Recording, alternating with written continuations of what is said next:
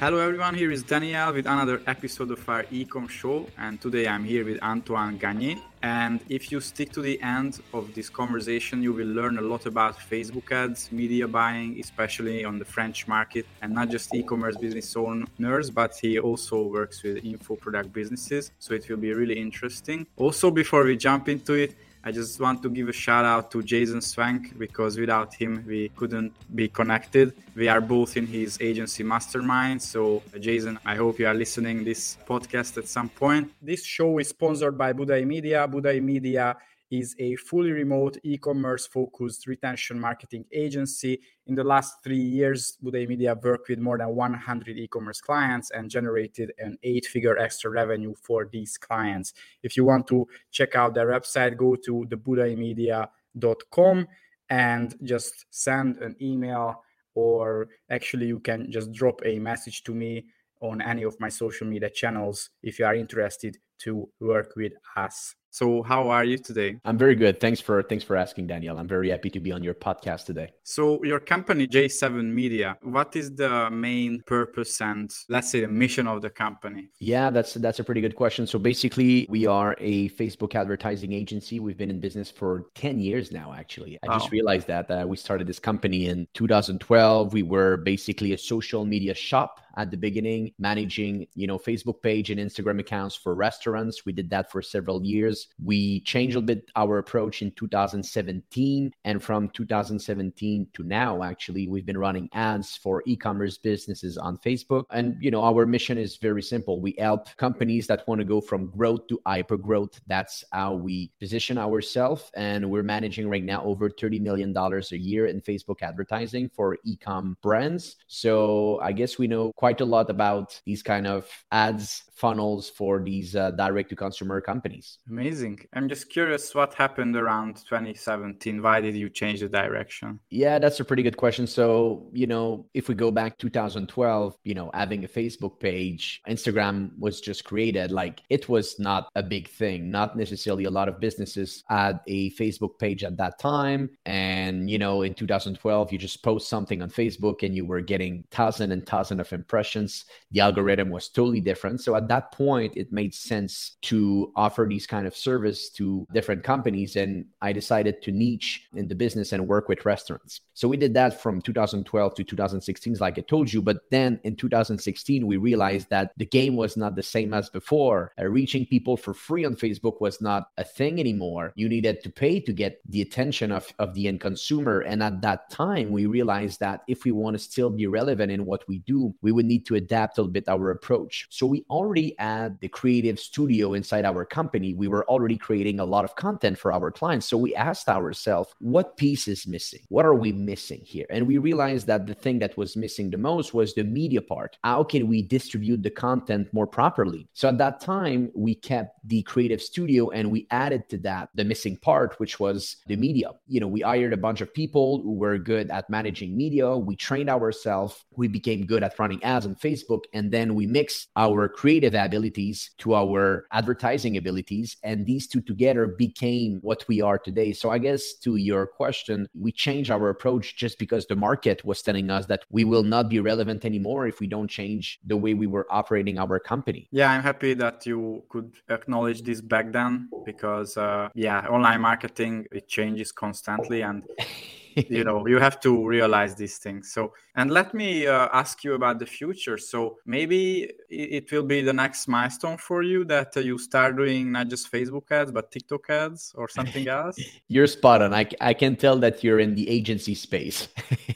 Because yeah that's that's the thing now. So yeah we're recording this podcast on april 2022 and i guess a lot of ecom owners ecom marketing directors are asking themselves is facebook still relevant? Can i I only work with Facebook to grow my my ecom brand? Actually, the answer is yes. The answer is yes to to the fact that Facebook is still relevant, even if the stock is going down, even if iOS 14 changed a bit how things are. It's still a super powerful platform, no doubt, no doubt on that. That being said, it's also the first time since Facebook exists that they have competition in the social space. Before, obviously, they had competition with Google in the advertising space, but they didn't have really competition in the social space. Yeah. And now, like you said, TikTok is definitely a key player. So, with all that in mind, that in the past year and a half, we asked ourselves a lot of questions again, like how, where are we going with everything? And we realized that I think a little bit like you, Dan, I think maybe 90% of our clients are ecom brands. We also acquired different ecom companies just to put ourselves in our customers' shoes to understand what it is, what it is to own an ecom brand. So we did that. We're working with a lot of ecom brands. So at, at some point, we asked ourselves, what is the next thing for us? And we came to the realization that we would need again to change a little bit our approach. So it's interesting that you asked me this question because we're actually launching next week. So we're on April 15th. So maybe when the podcast will be released, this new brand will be live and up and running. We're launching the brand Pure Commerce. So Pure Commerce, what it is, it's actually a marketing agency for ecom brands. So in the past two years, we started other departments in our companies. We did email marketing with Klaviyo. We are a strong partner with Klaviyo. We're doing a lot of TikTok ads as well. We acquired six months ago a Google Ads agency, and we realized that all these things together should have and shouldn't be integrated into a different entity. So we're launching in the next week a brand called Pure Commerce. We're keeping J7 Media alive. J7 Media will still be a Facebook advertising agency. We do think that it's still relevant to be extremely niche in one specific category. So J7 Media will still be a company, but all the other people inside our company that are doing other kind of work will be integrated in this new entity, which is called Pure Commerce. So that's a bit where we are going as an agency. And from the acquisition side, we continue to also look at acquiring different e-com brands just to understand a little bit how things are going into the client side. Interesting. I think in the mastermind where we are, there are almost 100 agencies, and you are not the only e commerce agency owner who has a um, e commerce brand. I think that is, I, I cannot name them because I, I, cannot recall the name, but uh, these guys, they also have a podcast and they have their own e commerce brand and they share all the revenue, the profits, and everything, all the curves, and people can track it and see it. And it's interesting for yeah. transparency reasons, but also the agency understands how an e commerce brand operates. So... I think it's the best thing. I think uh, honestly, it's the best thing because as agency owners and people who are in the service space, we can definitely understand what it is to manage media, manage services for ecom brands. But it's sometimes hard to understand exactly what the client is thinking, what the client lives. And by acquiring different companies in the um, ecom categories, it definitely opens your eyes to things that you didn't know and things that you couldn't yeah. understand without having these brands. So I do think that for any agency owners that maybe is listening today, being on both side can can help you understand a bit more how you can help your clients at the end of the day. Yeah, so I have a few quick questions, let's say. I think you can answer these shortly or, or long as you wish. So, what's your number one advice for e commerce businesses in 2022? Right now, what I do see, I would say double down on emails acquisition. Like it was easy in the past to just run ads and generate conversions straight from your ads, and it's not as easy anymore. Double down on running media to acquire more emails and making sure that your email list do not only receive promos flash sales yeah. and these type of things. Extremely important to maintain a community. I do think that maintaining this community with email is a great way. There's also other tools other platform that you can use like discord like a facebook group but maintaining a community with your email database actually for me as an ecom owner now i would say this is my main priority and that's what we do see works super well with our clients as well. Yeah and uh, I, I really agree with that. And also I think uh, if someone just starts out with email marketing, then you can start with 50 50. So let's say half of the emails are uh, promo and the other half they are uh, more like content, trust, send out your reviews. You can even ask for reviews and uh, just content the other half. And then you can tweak it, this percentage based on your experience, what works, what doesn't work. And what uh, tool would you recommend to track analytics of uh, you know media buying and Facebook ads? Oh yeah, that's a really great question. We just found out a tool I think a couple of months ago, and we are starting to build a great relationship with these people. The tool is called Triple Whale. This is for Shopify brands only, so it's extremely important to understand that. It's a fantastic tool that actually gives you the ability to track all your media across all channels, which we all know is a problem because yeah. Facebook will say, "I generated this conversion. Google will say, I generated this conversion. And at the end of the day, all these platforms are telling different things. And it's extremely hard for the ecom marketing director to understand what's happening with my advertising budget. So Triple Whale gives you this kind of independent point of view, which I really like. You can also include in these numbers, in these dashboard, what's happening with your email marketing, what's happening with your influencer marketing, your organic as well. So Triple Whale will be a no brainer if you own a Shopify brand. Have you tried uh, other tools like Hyros or I still know agencies who use Google Analytics as their go-to tool? Yeah, Hyros, we're testing it right now with different info business. So okay. I do think it's more, it's better for info business. And we also use two other tools in the past, which are called SegMetrics and Wicked Reports, two great tools as well. Wicked Reports is a great tool, maybe a bit more complicated to integrate because there's a lot of things to do. And SegMetrics is great as well, but I would say that the interface, the user experience is not as great as what I can see right now with Triple Whale and even Hyros. Bit more personal question. So, what was the hardest thing for you to learn in business? To actually know what it what it means to be in business which I think a lot of people do not understand. Like it's now kind of cool to be an entrepreneur. It's great to put that on your LinkedIn. It's great to tell your friends in in a happy hour that you are a business owner. It's 20 times harder to live the life of a business owner because it looks great, but just to get to a point where you're where you're going to make a little bit of money to live, it can take literally 3 to 4 to 5 years. And I think just understanding that the only way to understand it is to live it. I remember a couple years ago when I realized, oh, okay, that's what it means.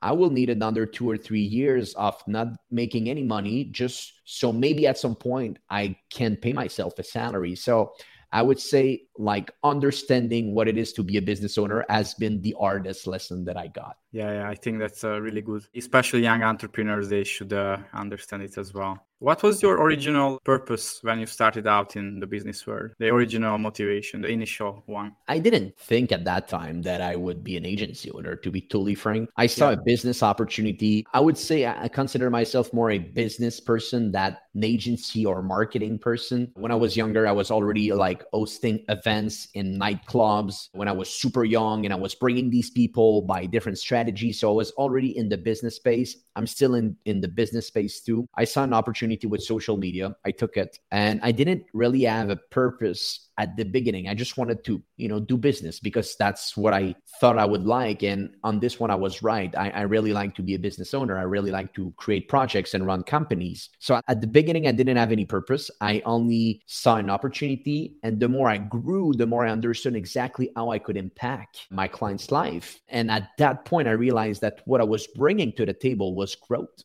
That's what I was bringing out. We're unable to build a website. We're not people who are going to create logos. We're not people who are going to create products. But if you're able to have all of these together, we can definitely come after and help you to sell these things, help you grow. And at that moment that I realized, okay, our mission is to help these growing companies going from growth to hyper growth. And that's where I realized exactly what our mission was as as a company. So, where are you located, by the way? Yeah, Montreal, Canada.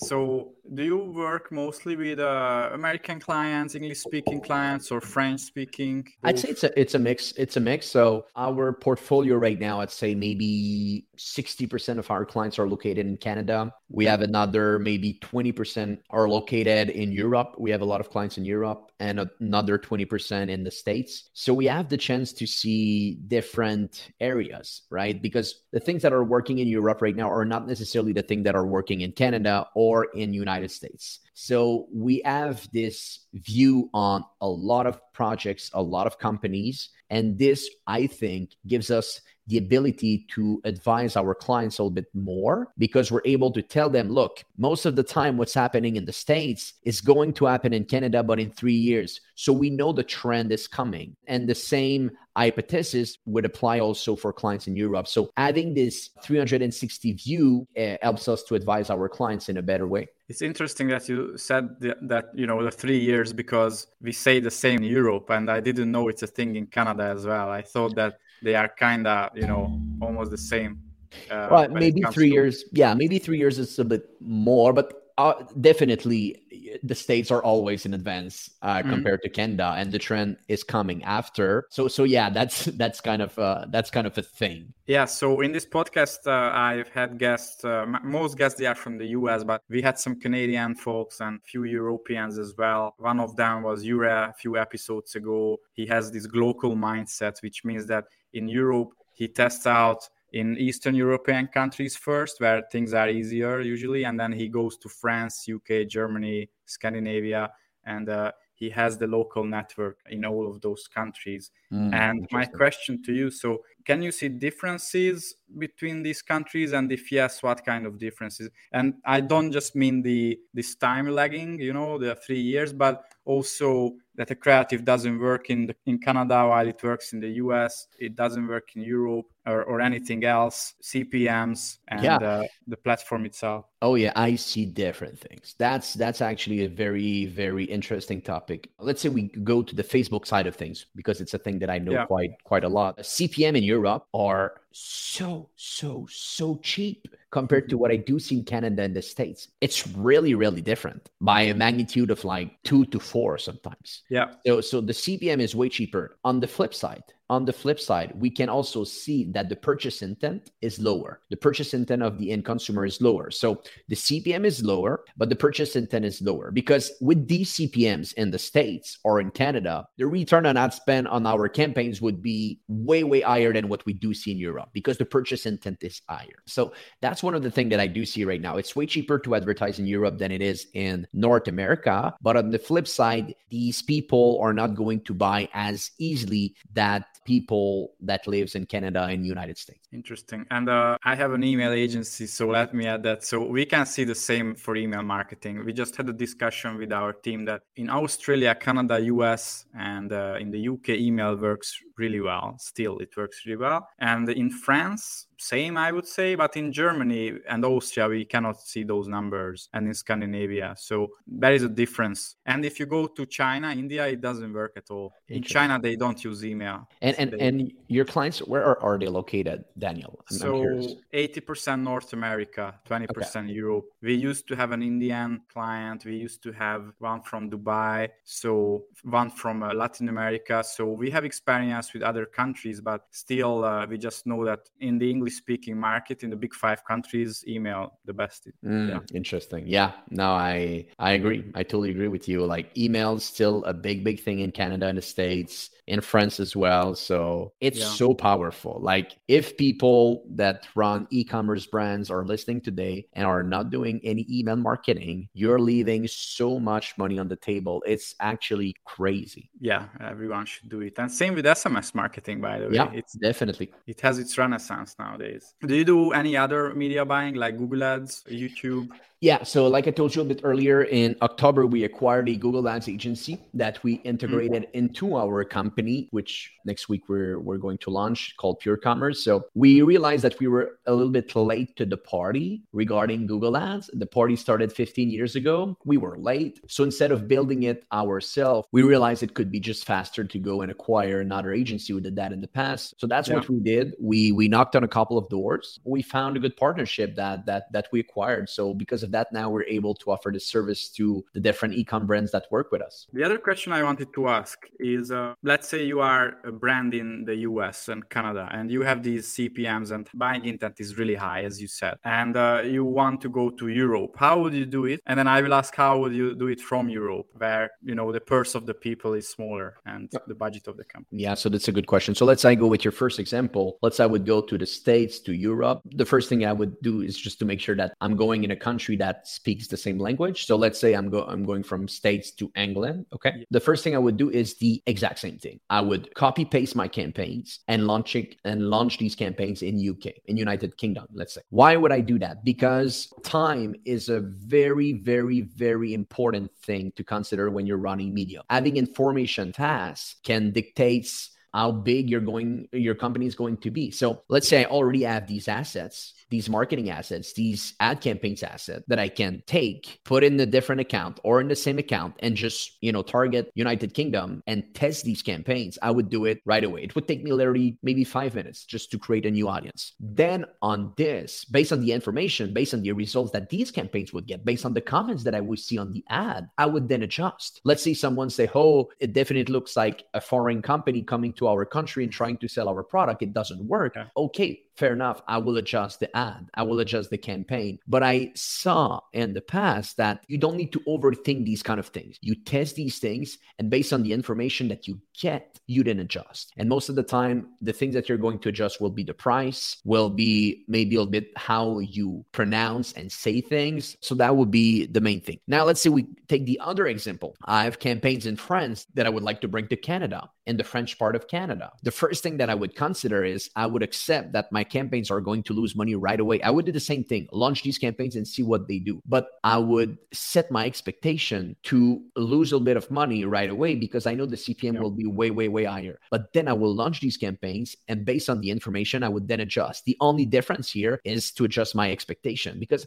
I think a company that is running ads in the States and want to go to Europe has way better chance to convert than the opposite. So I do not think that in the first example, I would need to change my expectation. I do think that I could be confident about the kind of results that I would get compared to a company located in France that wants to advertise in the States. Why is that? I realize that, you know, and, and that's one of the chances that we have in our company, having clients in Europe and the States and Canada, that let's say a Canadian company that wants to start selling in France, our level of confidence in terms of are we going to get results is way higher than when a company wants to go in the States because the market in the States is super, super, super crowded. Even if the purchase intent is yeah. higher, but the market is so crowded, then only going in the States and running ads, it's clearly not enough. Because like we said earlier, the most of the time they have three years in advance in the kind of things that you're going to do. So in the kinds of advertising campaigns and the kind of strategy. So you're bringing your strategy that on paper maybe you're again you're late to the party of at least three years. So because of that there's a pretty good chance that your campaign is not necessarily going to work. So that's why i would set my expectation. There's a pretty good chance that i'm going to lose money but advertising especially online advertising everything is about testing. So it's important to not overthink it launch it test it and then adjust. Yeah i, I really agree with that. I have the same uh, theory about this that us is the most competitive and china maybe it's more but i don't speak chinese but yeah. I think in the Western world, the US is the most competitive market, and the marketing is probably the most advanced there. And the other countries, even Canada and European countries, they are lagging behind it, and the trends as well. Of course, you need to test it, and if it works, then we are happy for you, you know, and then you can scale it in the US. Amazing, good. But uh, yeah, it's hard. It's harder than from. It's harder than coming from the US to Europe and Canada, and yeah, yeah. trying to set your expectations. Set your expectation. Thanks for the great great conversation today, Antoine, and I learned a lot today. I hope our listeners as well. And uh, thanks to our listeners who listen to the live stream or uh, you are watching us on YouTube or listening to the podcast. Stay tuned. Every week we come with uh, two episodes now. Thanks again. Have a great day, everyone.